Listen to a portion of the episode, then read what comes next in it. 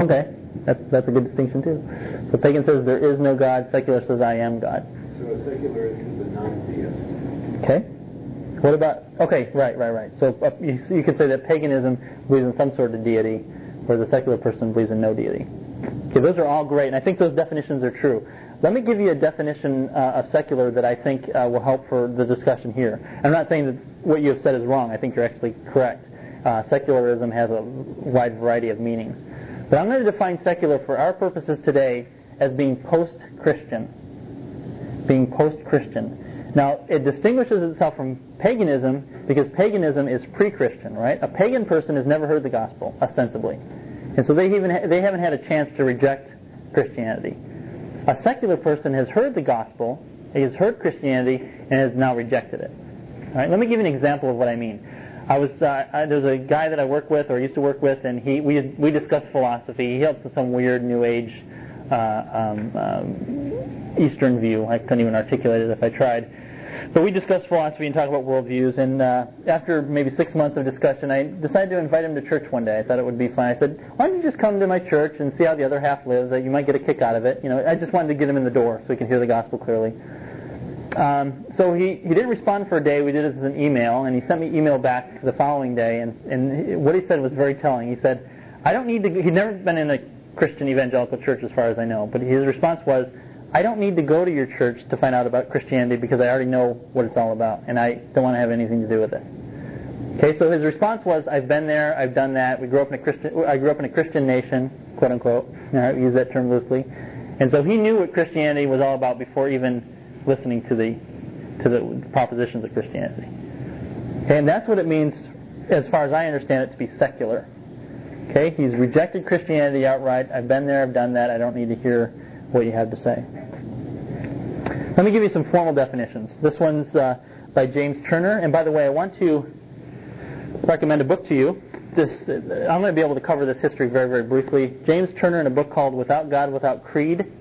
Um, it's by uh, uh, published by Johns, Johns Hopkins University Press. I think it's a 93 publication. He does a great job of talking about why we are in the situation we're in. Um, the subtitle is The Origins of Unbelief in America. James Turner, T-U-R-N-E-R. And by the way, I had some uh, bibliographies. I didn't expect the response in the first day yesterday, and I don't have any more copies. But if you want a bibliography, I have a full bibliography with uh, where I rate the different books. I give you a little blurb about what it's about, and then I tell you if it's a beginner, intermediate, or advanced reading. I can email that to you or mail it to you. My information's at the back of your, your handout. So please let me know if you want that. Um, I list about 50 books, so it's a pretty thorough bibliography if you're interested in that. But James Turner said this about secularism, and this is this is bringing out some more of the aspects of what secular means. He says secularization implies the separation of religious from worldly concerns and therefore of God's realm from the every, everyday world that man inhabits. Okay, and some of you pointed that out, I think. It's a separation of, of, of God's realm of influence from man's. J.P. Moreland said this Secular is having little or no understanding of a Christian way of seeing the world. Okay, so it rejects Christianity and then it doesn't allow Christian ideas to influence the way that the secular world uh, presents itself. Okay? Nor does it see the Christian worldview as important as an important participant in the way we as a society frame and debate issues in the public square. Okay, and most of us experience this every day. We look at the newspapers, we look at television. Christianity and Christian ideals are entirely excluded for the most part. And again, there are exceptions. There are good things happening in certain areas, but generally, this is what we see. That's what secular means. All right, so we. Uh, we see, uh, we see results of secularization all over the place. Let me give you two examples. Uh, an individual, a friend of mine, wrote a letter to a union that he's a part of, and he's a, he's a part of a teachers union. And he tried to present the idea that um, there actually was a right and wrong way to do school for kids, and that the Bible teaches certain things about, about what is right and wrong, and we should adopt the Bible's view because he believes it's right. Now, if we believe something's right, we're not going to present it wishy-washy, right? We're not going to say, well, maybe it's true. We're going to say this is the way God has determined things to go, and that's how we're going to present our view, right? I mean, typically. So here's what the union, here's how the union responded. He said, Your letter stresses your religious beliefs and implies that these beliefs should be the rule in our public school, which is how we'd expect him to write it. One purpose of this coalition is to prevent a single religious belief from being fostered in our multicultural society. I like that term? We have many members who describe themselves as being from religious backgrounds. We also have members that reject the existence of a God. The New York State Teachers Union takes no position at all, but instead tries to help every member have tolerance for all. Okay, now you see, you see what's going on here. They say, we're not going to accept this idea of uh, that you're trying to present because it's just one idea among many. And what we actually find in practice is that religious ideas are rejected outright. Right? If you, if you say it's a religious view, you're not even allowed to present it. No position is position. Right. Well, Christian, Christian view as opposed to secular humanism. Sure. Sure. And it, Which is a form of religion. yeah. Yeah, it would be interesting to um, write out the properties of a religion and see how many of them apply to Christian or to a, to a secular mindset. I mean, there, religion has certain things that make it a religion, right? Uh, a, a belief in something transcendent. We could imply that, or we could we could see secularization as having a belief in something transcendent, even though they wouldn't word it that way. But that's a good point. That's a really good point. Uh, let me give you one other example. Um, we see secularization showing its its uh, head in, in radical what I call radical naturalism. Radical naturalism, and this is a rejection of transcendence. Okay, um, people like Steven Pink, Pinker at MIT and Peter Singer at uh, I think it's Harvard. Um, they are taking uh, evolutionary theory to its moral extreme. Now I'm going to I'm going to relate a little uh, story to you, and I don't uh, tell you the story to shock you. It's going to shock you, but I don't tell it to you for the purpose of shocking you. Um, I tell it to you because this is the direction that we're going as far as the culture goes and as far as the university goes.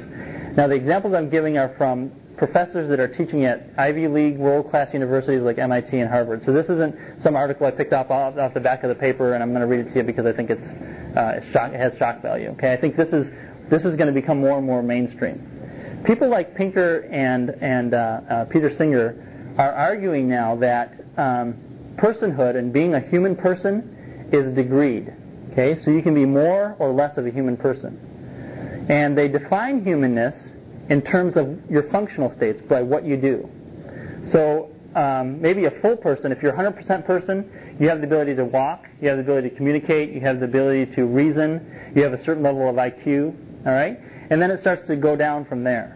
Okay? Do you understand what I'm saying? Humanness is degreed and it's in, defined in terms of functional states. Um, so what they're arguing then is that an infant is not a person. Okay? An infant is not a human person. Therefore, we shouldn't look at uh, mothers who infanticide their infants um, because we shouldn't look at them as monsters because really they're not really killing a human person. They're just killing some kind of a, an entity that is non-human. All right, and and Pinker actually argues that we should allow mothers, not allow them, but we should not uh, prosecute mothers who kill their infants within the first six months of age. Okay, and this argument is being accepted by certain certain pockets. Um, Peter Singer goes even further, and he says we should allow mothers to infanticide their children up to two years of age. Okay, because he, his view of what it means to be a functional person is different than than uh, Steven Pinker's. Now you understand what I'm saying to you. Okay, this view uh, that that uh, abandons the idea of a metaphysic or of a soul, they have they're taking their evolutionary theory to its logical extreme. All right, and this is what secularization means. Now, you and you and I, as Christians, we believe that our humanness is tied to what? It's tied to our soul, right? Our humanness is tied to who we are as, as a person, which is different than our physical body. So our soul is what makes us human, not our body or our functional states. And on that idea, if the soul exists at conception, then the soul is what makes you human, and you are human from the moment of conception, right? Regardless of what you can do. So you see, the Christian idea has been totally chucked based for this for this naturalistic idea, and this is a this is an example of secularization. What happens too is they already view that people with a Christian worldview are mentally unstable or uh, damaged goods when they apply that line of thinking Sure. to that model. And what you're bringing up is who makes the rules? who defines what functional states are human and, and not human? Right? It becomes almost subjective. This goes a long way back because I got a copy of a speech given by a medical officer in the Canadian Army at the end of World War II. Uh-huh. In which he said that anybody raised in a Christian home is, is mentally screwed up. And Sure. we, this is to other psychologists and psychiatrists, we need to correct this. Sure. This Sure. 1946. Right, right, and that that's that's not an unpopular idea these days. Um, defining dysfunction uh, from a naturalistic worldview is going to be very interesting. What does it mean to be dysfunctional? Yeah. But you know, the funny thing is we do this and we look at it real brief. So you take somebody like Governor Ventura, who rank on the Christians but do not rank on the Muslims or the uh, Sure. Jewish people. Sure. It seems to be they're ranking on the Christians because the Christians, in their mind's eye, stand in the way of things that they would like to change. Right, right. And really, they're fighting against our, our heritage, right? Because Christianity has been around for a long time. It's an easy target. Um, I, but it's a, that's a good observation. All right, so this is this is the situation we find ourselves in, in which we find ourselves. Sorry for the bad grammar there. And uh, I want to I want to paint a picture of why this actually happened. Uh, what was the situation that brought this about? Uh, primarily, uh, three things happened. Uh, two areas of influence uh, caused this situation to come about, and then the church did something that I think was a mistake historically. Now, let me talk about the two areas of, of influence that caused the situation to come about. The first area was that of philosophy. That of philosophy. Around the time of um, David Hume and Immanuel Kant, uh, these guys were starting to pitch certain views about knowledge. Okay, there was a, there was a change in the way that people looked at knowledge. Prior to Locke and Hume and Kant, people simply believed that they knew things and they could know there was there were sim- simple things that they could know. For instance, that they existed, that there was something uh, transcendent to the human person, to the body that that could exist. Right? They believed that um, that if uh, there were cause-effect relationships in the world, that they always held. For instance, if, if I held something up and I dropped it and it fell, I could trust that that cause-effect relationship held all the time. Well, what Locke and Hume and Kant did, when they came along and they started questioning all these things. Okay, Kant uh, taught us that you can't know anything beyond the physical world. Anything beyond the five senses is not knowable. He had a very complex argument for why that was true. Uh, uh, David Hume questioned the, um, the reliability of sense perception and the reliability of cause-effect relationships. Hume argued something like, the only reason we believe in cause-effect relationships is because they always held, they've always held that way. So the only reason we believe that a ball is going to fall out of my hand when I drop it is because it's always held, uh, fell to the ground when I've dropped it. But there's no guarantee that the next time I drop the ball, it's going to float in midair. That it's not going to float in midair. There's no guarantee that it's not going to fly upward. So the only reason we believe that, that the cause-effect relationship holds is because that's the way it's always been. But we can't be sure, we can't be certain, that can't be an area of knowledge because it may not happen that way next time. And there's no guarantee. Now, some of you are looking at me like, that's ridiculous. and, it, and, the way I'm presenting it, of course, I have to do it very quickly, but um, the point isn't, isn't whether or not you buy the argument. The point is that the universities bought it. Okay, and they picked up on this, this idea that knowledge um, that we normally, things that we normally took as knowable were no longer know, knowable. Okay? And so we have this uh, dichotomy now. The only thing that we can know is what uh, we experience with our five senses. Um, things that we normally took as, as guaranteed knowledge now, on, uh, now are being called into question. Now, at the same time, science was making extreme headway in, uh, in, in, areas that were very practical to people.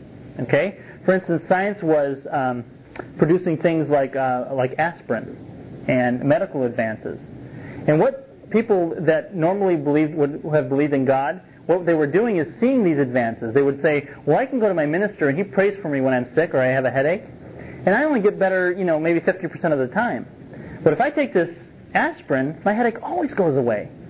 You know, and they and they started seeing these relationships, and science was really doing a lot for people, giving them creature comforts. Uh, if I break my arm, science, science is uh, the, the the hospital. The doctor can set my arm, and gangrene doesn't set in, and I don't lose my arm. That's a mir- That's amazing. Whereas if I go to the church, the, the, the minister prays for me, but you know, most of the time people end up dying. Okay, so science was making these these great advances, and they were showing people that uh, that, that we can control the world. We can we can uh, overcome uh, uh death by um, by uh, uh, being too cold, by by giving people heat, you know, and, and, running water, and all these kinds of things. And science was doing a tremendous amount in, in this period and uh, showing people that, uh, that they can actually tame the world. Plus, Darwin comes along, and he was providing answers for things that only previously the church was providing answers for, namely where we came from, how we got here. Right? He provided a theory, even though at the time the theory was flatly rejected by most scientists. Did you know that? Evolution, uh, when it was first pitched, was not even viable.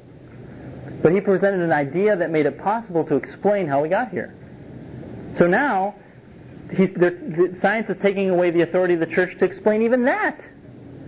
Now science can provide us a, a means by which we can explain how we got here. What left is there for the church to do? There was very little left for the church to do except to provide comfort, pro- pro- provide emotional healing for the grieving. And uh, if, if, what psychologists tell us uh, is true, even that's going away, right? You can take drugs now to get rid of your depression. you don't need need the church for that anymore. So the church slowly started losing its cultural authority and its influence, and science took over. Now, the fact that this was happening really, you know, the church could have dealt with it, right? The church could have dealt with it. They could have said, "Yeah, this is happening, but we need to we need to overcome this because this is not true. The, the, the, what science is telling us, even though it's it's wonderful, is not uh, giving us the full answer." But instead, the church did something that I think was critical. The church internalized and it privatized. Okay, it couldn't deal with the arguments that were being presented. It couldn't deal with the the uh, onslaught of science and so what it did, instead of trying to change the university and argue against the scientists, it went off and started seminaries. Okay, did you know that uh, as Princeton started to go more liberal and abandon uh, fundamental Christianity, uh, Westminster Seminary was started as a response to that. So uh, what happened was all the Christian professors at Princeton left Princeton and started Westminster. Now, who's left at Princeton to fill the gaps? The secular, right? The secular individuals. And so now Princeton goes fully liberal. And the Christians, who attends Westminster? Are, are secular people, the power people in the culture going to attend Westminster? No, Christians are going to attend Westminster because they're running away from Princeton. All right, and Princeton was already, already a very powerful school. So you have Princeton teaching science, which was already very uh, much accepted in the culture. Westminster teaching theology, which was being slowly eroded away in the culture. And so now Princeton becomes a cultural authority, and they're the primary uh, uh, uh, leaders to whom the culture looks. You see the situation, how this, how this whole picture uh, comes together. So all these things were happening at once. So the advance of science, the propagation of certain philosophies, and the privatization of the church all contributed to our current situation. All right, they all con- contributed to our certain, uh, current situation. Now, there's much more to be said on this, and I'm going to defer you to uh, to Turner to fill in the gaps. Another book, uh, by the way, that I'll recommend is Moreland's uh, "Love Your God with All Your Mind," and he deals with some of that in this book as well. This is another fine uh, fine volume. Okay. All right, I've got just a few minutes left, and I want to talk about a solution. Okay, in seven minutes, what can we do? Okay, do we wring our hands and say, "Well, we're in big trouble. The secularists are going to win. We have nothing to say." What do we do to solve the problem? I think there are two primary areas that we as a church need to concentrate on. And you folks, as educators, I think are, are pivotal. Okay, you folks are the ones that are going to actually change the world. And that's why I count it as a great privilege to be able to talk to you uh, this afternoon. But what can we do as a church? First of all, we need to develop a vibrant, robust, caring community, Christian culture, out of which we can affect change. Okay? That means we need to do things to develop community in our churches. We need to cultivate a people that care about one another, that care about each other's needs, that are concerned for, um, for our well being, both intellectually and physically. And we need to, to work hard to develop this uh, in, in, our, in our people. All right? Let me tell you, folks, community is not going to happen on Sunday mornings. Okay? If your church people uh, and the people you work with are just relying on Sunday mornings for community, it's not going to happen. Okay? Community happens when um, when you get together outside of church and you meet together to, to, to be real and talk about real concerns that people have. All right? You can't develop community on two hours on a Sunday morning. And that means that you're going to have to open your homes up. That means you're going to have to invite people in for dinner that you may not know or that you want to get to know. That means you're going to have to uh, find out what needs exist and help meet those needs. All right? So what, what I'm talking about now is developing a community out of which we can affect change. And that community has to be tightly, tightly knit and tightly uh, bound together. All right? The second thing then is that we need to return to a high commitment to the development of the life of the mind. We need to return to a high commitment to the development of the life of the mind. This means that we need to really beef up our Christian education. All right? Right now, the church, primarily what happens in Christian education is that people get together uh, to talk about how to help their family situation, um, how to raise kids. Now, that's, that stuff's good. That's important. All right? It is important. But we need to go beyond that in our Christian education programs. We need to provide people with, um, with a rigor uh, where we're teaching them about theology. We're teaching them about the soul. Okay, what, is, what does it mean to have a soul? What is this, how does the soul function in your worldview? What does the incarnation mean? Can you articulate the incarnation? And teaching people how to articulate what the incarnation is all about. Teaching people how to deal with um, a situation where someone says that the material world is all there is. How do we, how do we deal with that, that statement? How do we help people to talk about transcendence? We need to be offering classes like that. We need to be offering classes for people in specific disciplines to better integrate their worldview with their discipline. For instance, if you're a, a Christian nurse, we need to be having Sunday school classes that talk about how to integrate your Christian worldview with your nursing. Or if you're a homemaker, or if you're a computer programmer, or if you're a ditch digger. How does your Christian worldview integrate with what you do for a living? Maybe if you, your church uh, has a lot of Christian nurses, you want to have a course in bioethics and talk about how bioethics, how the situations they're facing regarding bioethics can be uh, dealt with from a Christian perspective. What is the ethical thing to do when uh, you have a patient who's terminally ill and on a, and a, on a life support system? How do you think about that from a Christian perspective? And we need to be providing our people with a means and a grounds for thinking about these things from a Christian worldview. And then, like I said at the very beginning of the seminar, our defense of the faith comes out of that. So we need to return to a high commitment to the life of the mind, and from that, our defense will come. Now, I apologize. I've had to summarize so much here. I couldn't. I can't get into any real depth on any of these issues, and, and that's unfortunate. Um, but uh, I want to leave here. Uh, I want to do two things. First of all, I want to encourage you. Uh, I want to uh, remind you of the fact that the Northwest is growing extremely rapidly. And uh, we have a lot of work to do as, church, as a church body. We have a lot of work to do. The opportunities here are tremendous. And I, I gave you a lot of bad news today. And I, I, don't want you to leave here discouraged. I want you to leave here encouraged. Because I think we are still in a position where we can affect change. And we as a body of people, uh, with the lordship of, with the, the, the, the, fact that Christ is our Lord ahead of us, we can really do a lot of work to affect change in our culture. And so I want to leave, uh, I want you to leave here encouraged. The second thing I want, to, I want to do for you is to provide you with some resources that may help you. Uh, I want to uh, um, tell you about an organization that I'm a part of. I'm the uh, Secretary Treasurer for the Evangelical Philosophical Society, and I have an example of the journal that we produce. It's a very fine journal. Uh, most of the articles in this journal will be over your heads. I'll just tell you, tell you right off. It, these are very technical articles, but it's good to read stuff that's over your head. Okay, it's good to stretch yourself intellectually. Um, I have membership applications if you're interested in this. The e- EPS uh, is a group of evangelicals. There's 700 of us now that are part of this organization, and we th- there's articles that are produced. There are yearly meetings, regional meetings, where people talk about issues related to Christian evangelicalism as it relates to our theology and our philosophy. It's a very fine uh, organization. I want to I want to recommend that to you.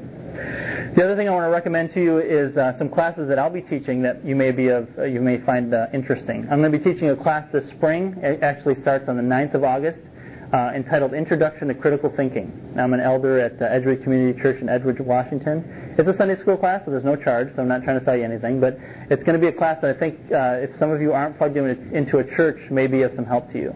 And I can give you some more information on that. We're going to talk about logic. We're going to talk about how to recognize bad arguments, how to formulate good arguments, and to articulate our faith, uh, faith really well.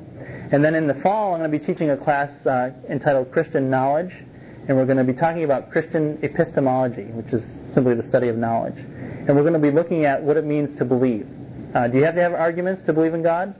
Um, I gave an example of, of looking at the uh, orange, the orange uh, uh vest, and I claimed that I knew that, but I didn't have any arguments for it.